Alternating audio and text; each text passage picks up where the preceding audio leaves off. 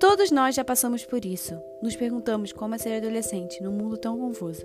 Meu nome é Júlia e eu vim aqui falar tudo sobre como é ser adolescente, os problemas, sentimentos e situações que tive que encarar tendo 18 anos. Não tenho todas as respostas, mas quero ter uma conversa com você. Continue ligado.